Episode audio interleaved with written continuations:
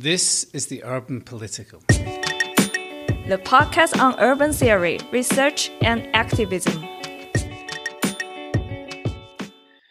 So, welcome everyone. Um, we have lots of guests today. Uh, could we take it in turns uh, to introduce ourselves and let us know a bit about where you are, where you work, um, and what kind of work you've been doing recently, and brief uh, uh, idea of how you've been uh, coping with the, the, the current situation? Start with you, Michelle, perhaps. Sure. Well, hi everyone, and thanks for for having me on. My name is Michelle Buckley, and I'm an assistant professor in human geography at the University of Toronto, Scarborough. Um, I'm an urban and economic geographer um, uh, whose focus in the last while has been on uh, construction work and particularly migrant construction work, but also decent work in, uh, in cities and urban economies. And I am currently at home with my entire family, and we may get interrupted by my kids at any moment. so that's my current situation. Hi, this is Rajan. Uh, I am an assistant professor of political sciences at Christ, deemed to be University Bangalore. I did my PhD in political science from Center for Political Studies, JNU, uh, on peasant movements and land acquisition in northern India. I have been also working as a freelance journalist covering basically freelance political journalist covering elections and electoral questions across uh, eastern, western, and northern India for last 10 years. And uh, my work interest also revolves around geographies of work and political economy.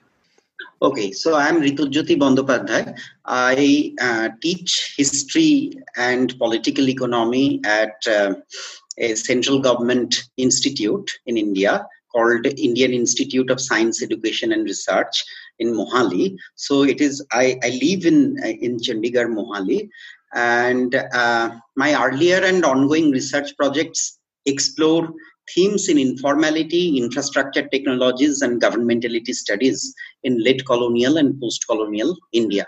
I'm particularly interested in studying the materiality of mass politics as India transitioned from imperial sovereignty to popular sovereignty. And I'm also interested in genealogies of Marxism and fascism, uh, um, uh, sort of infested in popular consciousness in South Asia I my PhD was on um, street vending in Calcutta. So that actually gave me some idea of migration uh, in the region, uh, and I started building up my collaboration with Rajan on this issue uh, around those reviving those contacts uh, that I had with me. So this is my situation right now. Thank you, everyone, for uh, your intros. Um, today, the episode is going to deal with the topic of um, migration, specifically labor migration, in the context of uh, the pandemic. And uh, we are looking forward uh, to you sharing your insights in terms of how the pandemic and the responses um, have affected patterns of uh, mobility, uh, labor mobility, uh, specifically in India, but also Canada, the Gulf region, and I guess elsewhere. So, um, to get us started, um, uh, if you could uh, tell us about your uh, insights in terms of how the pandemic has affected the patterns of migration, uh, the lives of the migrants, and their networks um, in those regions and fields that you're researching?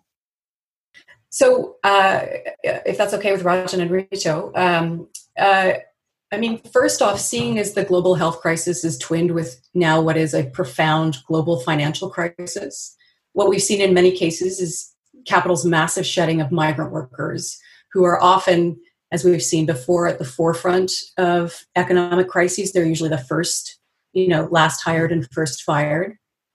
Um, but many, many of whom who are now out of work uh, and are are trying to find some way to return home. So we've seen in some countries large, a huge exodus of, of migrant workers trying to return to uh, to ho- um, home home countries. But at the very same time, we've seen governments around the world um, halt commercial flights and close borders uh, and restrict trade and bus travel. Um, just as huge numbers of migrant workers have been let go, and so those those twinned uh, dynamics for many migrant workers have created uh, uh, uh either conditions in which they're stranded in the, the host country and unable to return home, um, or and I'm sure um, uh, uh, Rajan and Ritu might be able to speak to this cases in which people are really on the move within their uh, their home country, trying to return home amidst uh, border border closings and uh, um, vast changes in the transportation infrastructure of, of home countries. So uh, yeah, let me give just the context of India. See, India is a quasi-federal state. So we have states and we have a very strong center. What we are seeing right now is unfolding at many scales.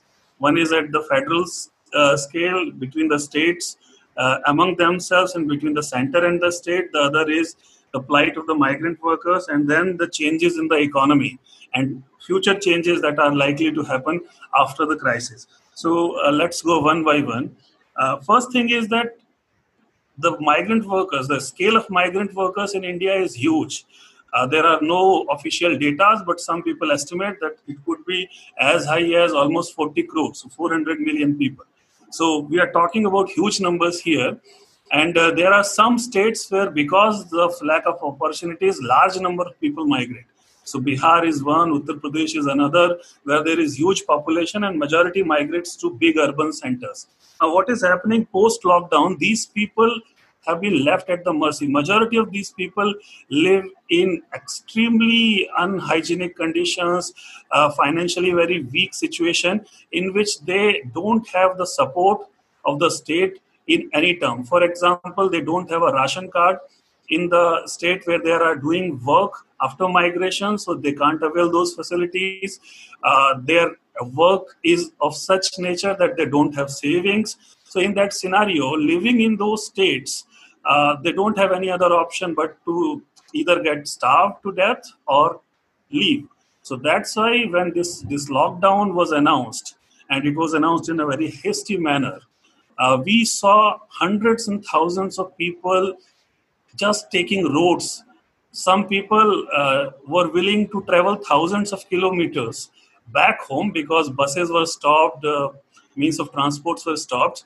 Some actually succeeded in doing that, but there were some couple of uh, hundreds of people who actually died. So there were more than 100 cases of death reported because of exhaustion and all.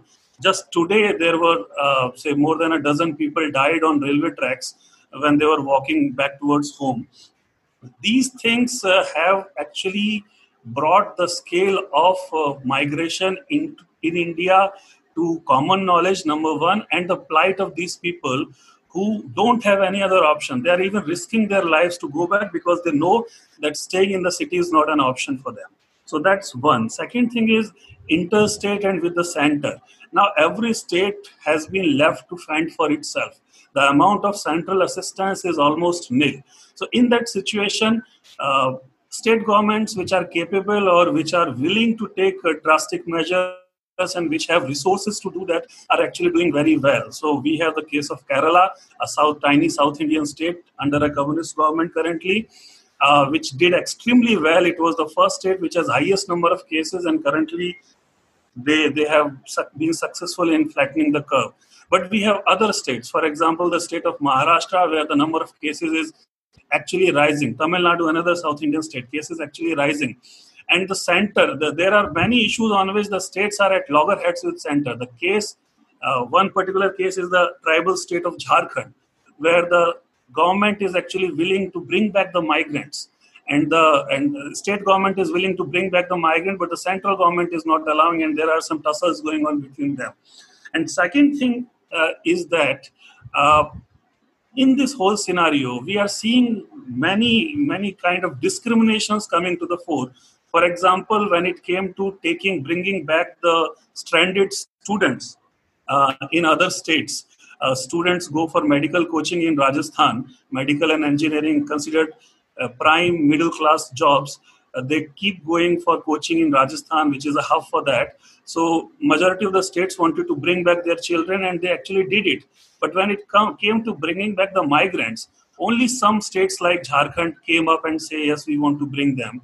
And on that, the question of starting rails, uh, rails special trains for them uh, became a point of conflict because the central government was charging the money and then there was political. So that is happening. And the third level is that uh, two state governments have recently came out madhya pradesh government and uh, uttar pradesh government both ruled by bjp saying that for next two and a half to three years a majority of the labor laws will not apply on on factories and smaller establishments because we have to give some impetus to industrial activity we have to give some leg room to them so these are the levels in which say from uh, semi-slavery kind of situation of workers, semi-starvation situation of workers, to now formalizing that kind of exploitation is happening. I think Ritu would like to add some things to that. So, uh, so uh, as Rajan was mentioning about the new reports coming from Karnataka, suggesting that uh, COVID-19 lockdown has become the occasion for the formalization of bonded labor and slavery. As uh, the government uh, withdrew. Now they have revised it, but withdrew initially uh, the support that they gave initially to transport the uh, workers, construction workers mainly, from uh, the um, host state to the sender state. So we know thousands of homebound migrants have been forced to stay back as well as the government suspended the special train from them in the for them in the last moment. Moreover there is another interesting thing that i should uh, probably mention here. Section 32 of indian contract act of 1872 it's a colonial legislation 1872 which deals with the modalities of the enforcement of contract uh, contracts contingent on an event happening or the force majeure uh, provision has suddenly become very significant. Uh, so uh, this is very important because uh, there are new uh, legal reforms that we will see already there is a context to this because uh, Indian uh, government has uh, is in the process of scrapping 40 very important labor legislations and simplify them into four uh, catch-all categories uh, in the name of ease of doing business. So, uh, of course, uh, there will be new forms of servitude and new forms of um, uh, bondage and wage hunting gathering uh, uh, that is uh, going to happen. So I stop here and I um, maybe Michelle or Rajan may add to this. Sure. Perhaps just to pick up on what Rito was just saying about the remittances, I think um, what's happening in India is, is, emblematic of what's happening in many other uh, parts. And I think the ILO's recent forecast for this year is that remittance um, flows are are forecasted to be down by uh, upwards of a 110 billion dollars. So I think within this, as we think about cities and migration, we can also consider how the economic circuitry between uh, cities and uh, non-urban areas as a result of the connections between migrant labor is being recast quite fundamentally. That's that circuitry um, is being hit very, very hard. Can I ask a question? Um, it's today, May 8th, um, and um, here in Germany, the the the lockdown is already eased up to some extent. Uh, there are certain uh, openings uh, happening because the the curve has flattened um, sufficiently. What is the situation right now in India? Is there any any real effects of flattening the curve happening or or what what is the situation of yeah, the pandemic i would like to yeah i would like to answer that. Uh, in india what has happened is the lockdown the extension of lockdown that is going on is actually the third phase of uh, lockdown. So this third phase what they did is they divided the country according to districts uh, into three zones green red and orange green zone with less number of cases or almost no cases, and red zone with highest number of cases. And then, according to the zone, they gave some relaxations. So, first thing that they did in green zone, I am in green zone. Guwahati, majority of the northeastern states in India are actually in green zones. Uh, I don't know, maybe it's also because the uh, the alienation that these areas faced, uh, the instances of virus or instances of cases, discovery of cases here is very less. So there are some states in uh, in northeast, some tribal states in northeast where there are almost no cases, or the cases have not reached three digits. Even in the state of Assam, which is the biggest northeastern states, uh, they have reached they haven't reached three three digits. So these green zone states they have allowed concessions, so people can go out from 6 a.m. to 6 p.m. Uh, shops can open till 5 p.m. Non-adjacent shops can open. Marketplaces, but are not allowed to open. Uh, standalone shops shops are being allowed to open. Some activity, for example, there will be flood in uh, in from starting from next month. Seasonal flood. It happens every year. So construction of check dams and all those activities are allowed. Agriculture is allowed, and these uh, relaxations are extended across green districts across India. So that's happening. But some sectors uh, don't see any any uh, ray of hope. For example, construction, which which which takes a large number of migrant workers.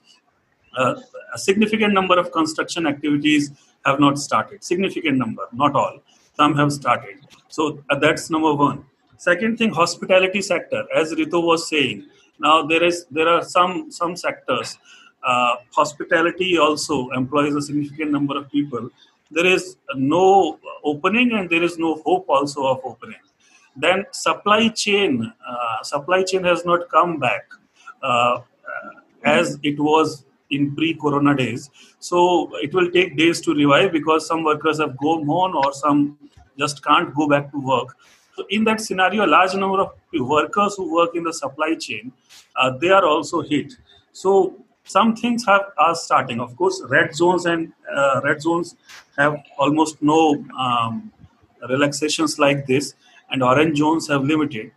But the state has also allowed interstate migration of workers, stranded workers, and students and other people if both states, the home state and the state in which the migrant is currently, agree on a mode of transport, sharing the cost, and other things and there a lot of trouble is coming because there are some host states uh, there are some home states like bihar which don't want their workers to re- return thinking that these workers may bring disease with them. In fact in the state of odisha uh, the high court has actually uh, said that those workers who are positive or who have some risk will not be allowed to come come back to the state.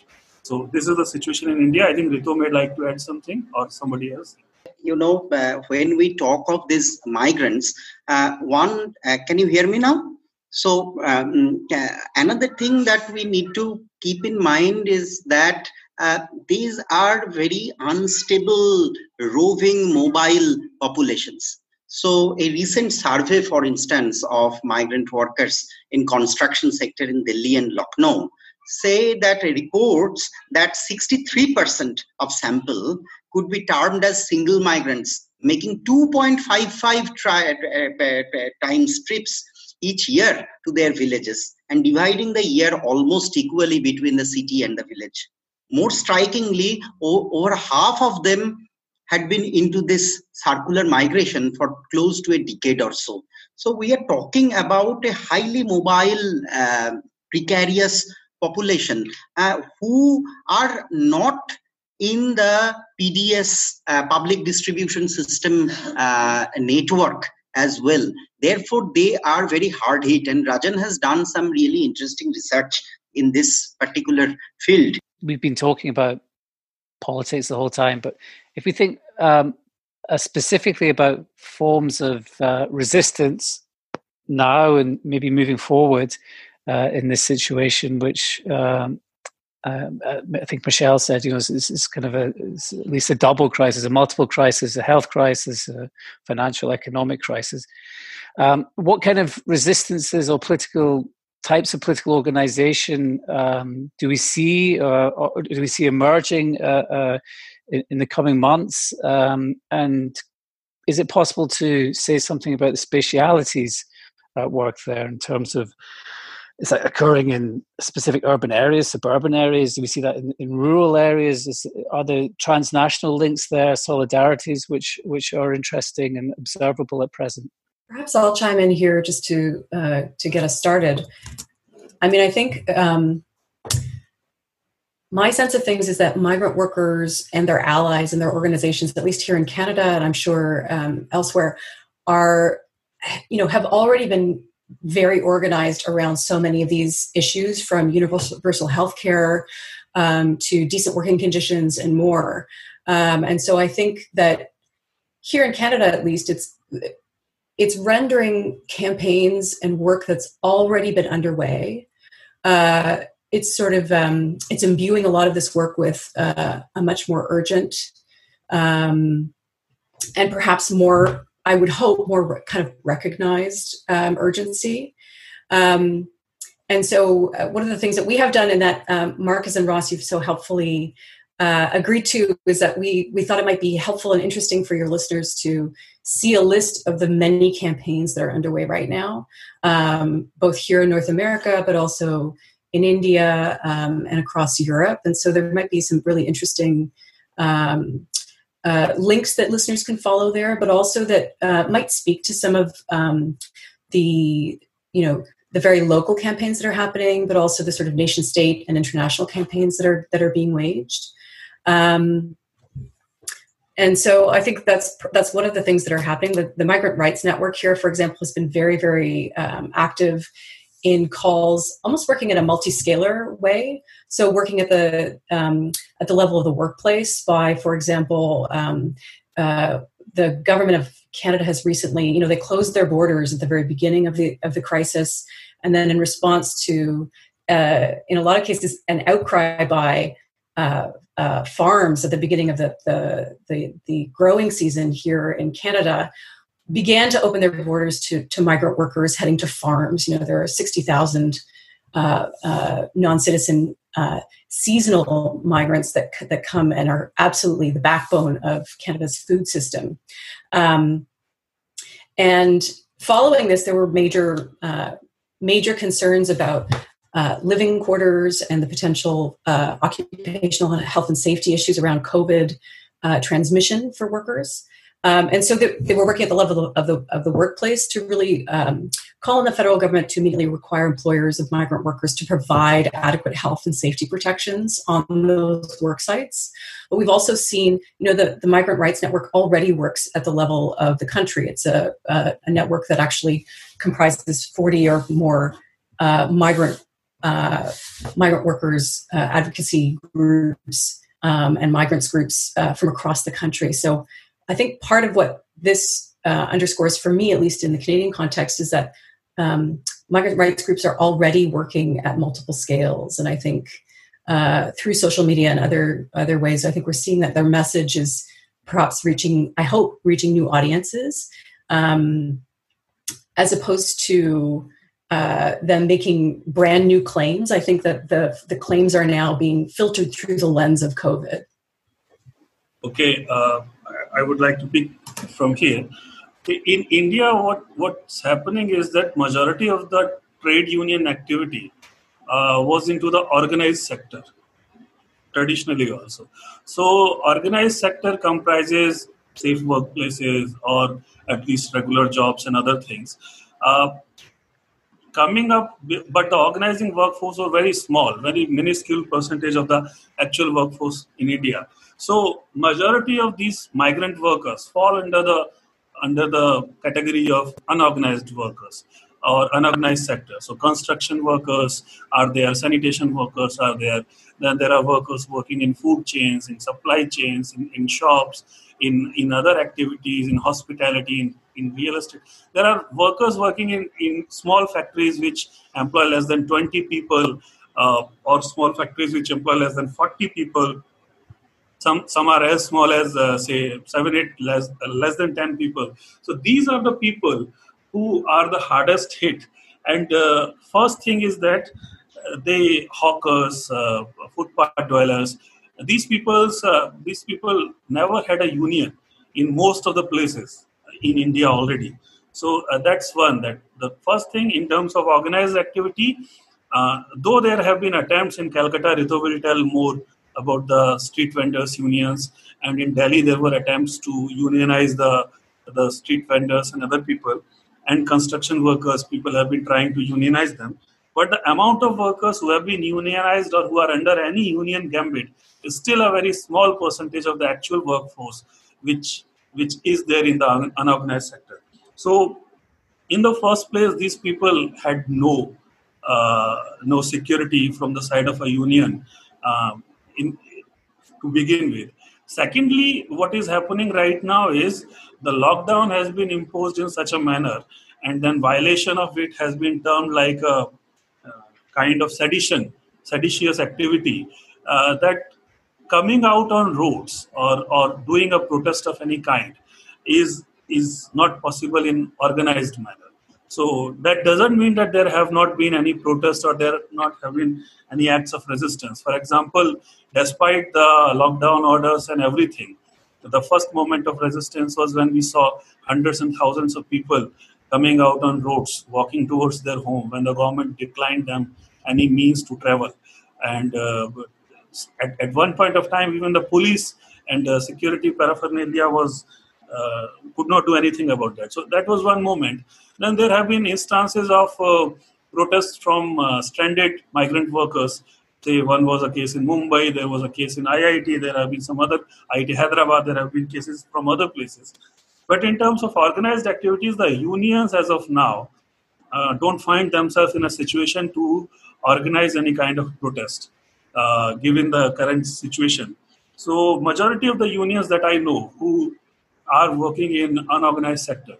Uh, as of now, and since last uh, say four five weeks and more, they have been doing what they have been doing is welfare. So they have been uh, taking contributions and distributing uh, relief to workers, rations, uh, medicine or other things, maybe some other requirement. They initially they tried to use the government infrastructure also. For example, the case of Delhi, initially they tried to use it, but then the government uh, simply said we can't do anything. So as of now, majority of the unions who work in organized sector are actually uh, doing welfare. Uh, other than that, the most of the protest is basically there in, in social media. Maybe, uh, but but there are attempts to now uh, take things further. I think Ritu will would like to add something on that. Yeah, so um, uh, so I work with uh, an organization called National Hawker Federation, which is uh, the largest federal uh, body of uh, street vendors in India, with a membership of 80 lakhs, which is what 8 million um, uh, people in it, and they have a sizable presence in the informal economy in Calcutta, Bombay, and Hyderabad and also in Delhi. So in these four cities, uh, they are quite uh, vibrant and they have been organizing uh, relief work, uh, not just for hawkers, but also for, say, example, uh, uh, sex workers, pavement dwellers, and other contributors in the informal economy. As Rajan pointed out, you may know, the international audience may note that 90% of Indian employment is informal employment, where trade union activity is not very consolidated.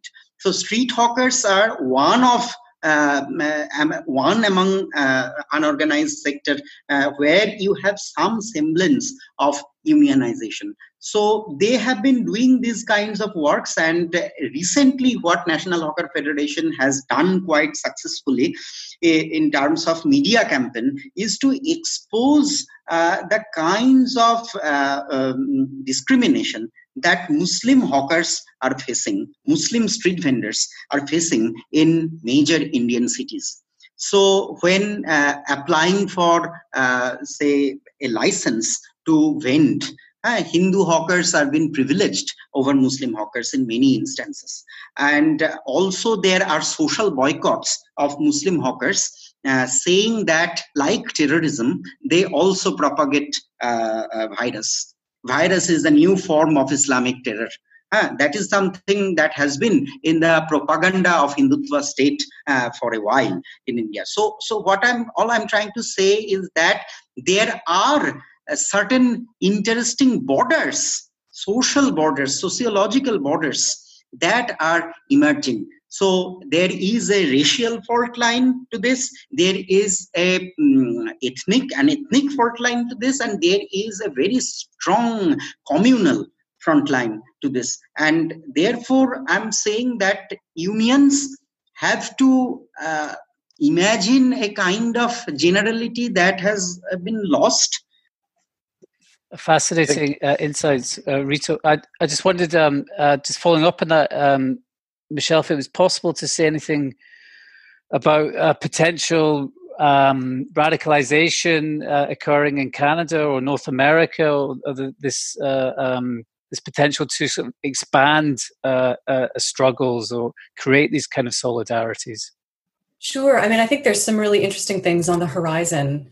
I just, I also so, um, I mean, before saying that, I think just to pick up on what um, Ritu and Rajan's excellent comments, really important comments, I think as we think about radicalization and resistance, I think it's also important to consider, you know, who has the ability uh, to engage in resistance and who has the ability to um, I think as, as Rajan and Ritu pointed to and thinking about, you know, who's protesting, who is supported by the government, who is potentially facing retrenchment and um, targeting by the state.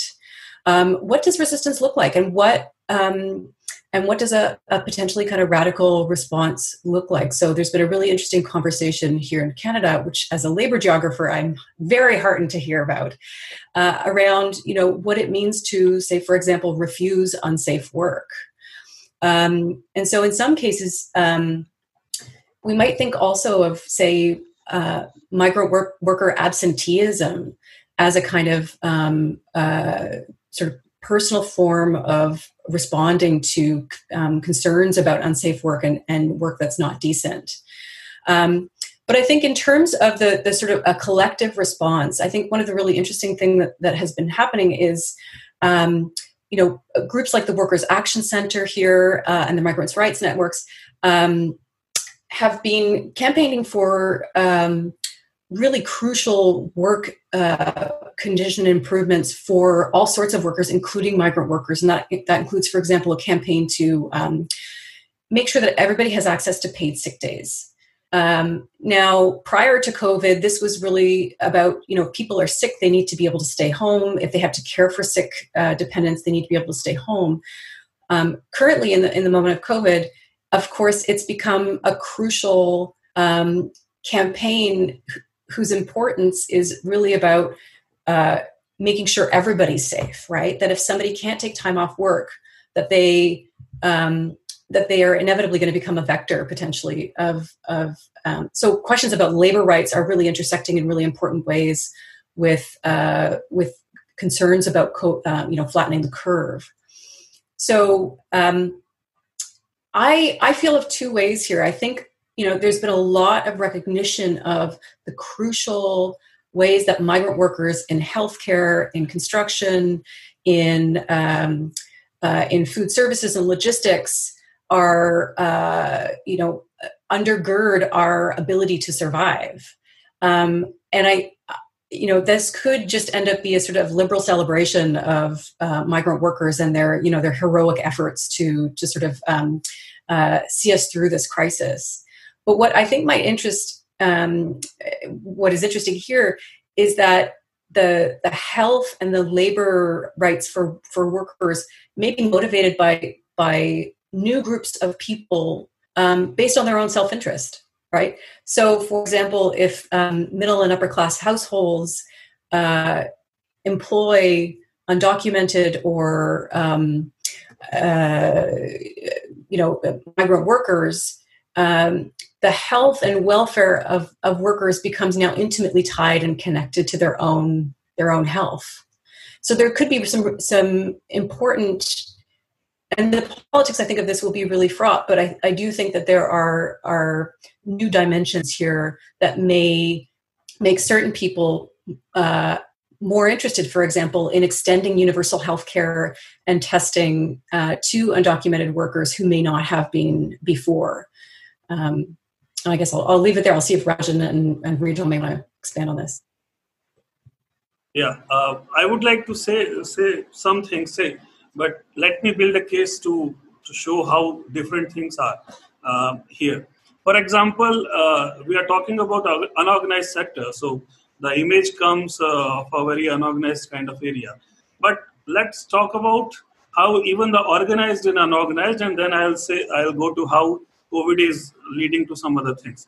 See, in Delhi, there is a corporation called DSIIDC, Delhi State Industrial and Infrastructure Development Corporation, which is basically a state government corporation that takes care of building industrial zones into Delhi. There are some 22 industrial zones that DSIIDC is uh, in charge of.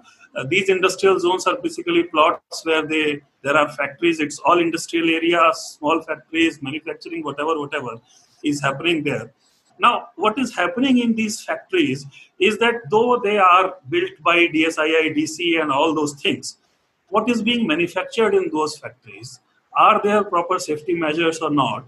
What what kind of uh, fire safety is there or what kind of products they are making uh, is something which is totally off the horizon. Nobody has even the data. The Delhi government, many people have questioned it, but the Delhi government don't have the data for all the units that are operating into these 22 plus sites and what type of manufacturing or packaging or whatever industrial activity they are doing. They don't have any data. Even in these sites, so what happens in these areas is that once it is made, uh, uh, the area is demarcated and all, and the plots are allotted to potential industrial uh, clients, uh, producers uh, by the DSIIDC, making of the uh, building and all those things, and then fire safety and other. These these become responsibility of other agencies. It becomes so distributed that nobody knows what's happening there.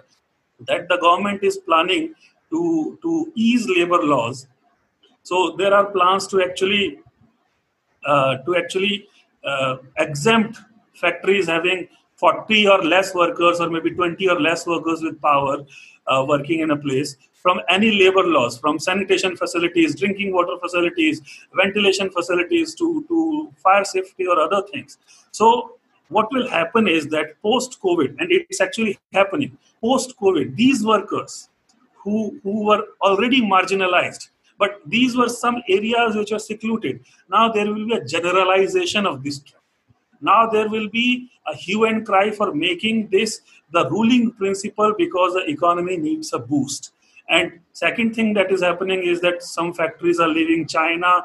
Uh, every country in this region is now wooing, trying to woo those factories. So states have, uh, in their competitive economic federalism framework, have started uh, making attempts to do that. So Assam recently came out with a plan that we have are going to acquire this much land for giving it to factories, and now every state will be in a competition to give land packages to these industries and other concessions to these industries, and then there will be an increased conflict because land acquisition will happen at the cost of the farmland. So there will be a, a revival of conflict for land acquisition against land acquisition from farmers' sides. So this is a scenario in which I think uh, I think uh, it's, it's going to be a little more difficult than pre-COVID scenario because on the one hand, all these things are happening. Uh, on the other hand, what is happening, which should not go unnoticed, is the rise of the surveillance state.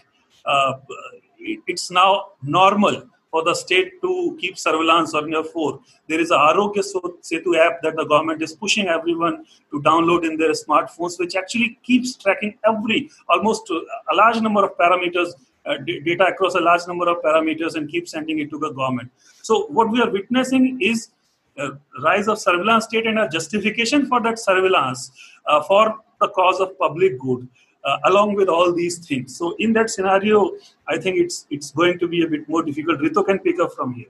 So I just wanted to say that you know a lot of uh, discussion that is going around in government circle is actually how to externalize COVID-19 crisis to bail out capital from uh, this particular disaster. But if you follow the works of Rob Wallace, for example, and others, you will see that COVID 19 is actually a byproduct of supply chain capitalism. You cannot externalize it. It is internal to the uh, to the history of capital, and there actually I would suggest that you know uh, COVID nineteen crisis will hit uh, the informal economy and will create a vicious cycle. So uh, the crisis of 2020, that is the COVID-19 crisis, is going to impact India's informal economy more dearly than the Great Recession of 2008-9. Uh, because of certain legacy issues, let me tell it very uh, bluntly, such as the incomplete recovery of the informal economy in India from the shock of demonetization and goods and services tax a lot of this 90% of Indian economy, uh, the Indian employment that is there in the informal economy is cash based. And what demonetization did, demonetization led to the shrinking of the family silver that is there in the informal economy. And uh, informal economy is still grappling with it. And around that time if you have a, a covid-19 crisis then there will be a devastation in the informal economy and which means an inevitable reduction in the consuming power of 90% of indians leading to a massive crisis of demand so that is something that i uh, wanted to say that there is a crisis of demand and if this continues then there will be a disaster. So what is needed is again uh, a universal basic income uh, for all without any discrimination and universal public distribution system. These are very important uh, i think policy recommendations that you know many from the opposition have been mobilizing and many academics uh, have been mobilizing as well uh, so i leave it there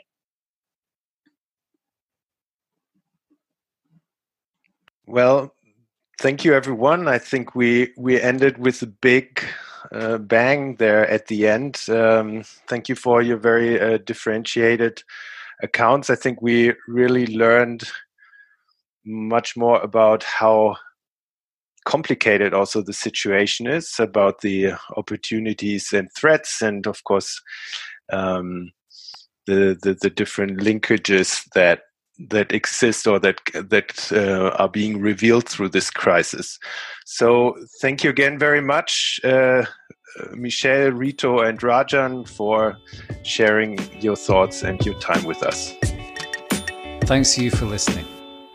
For more information, visit our website urbanpolitical.podigee.io.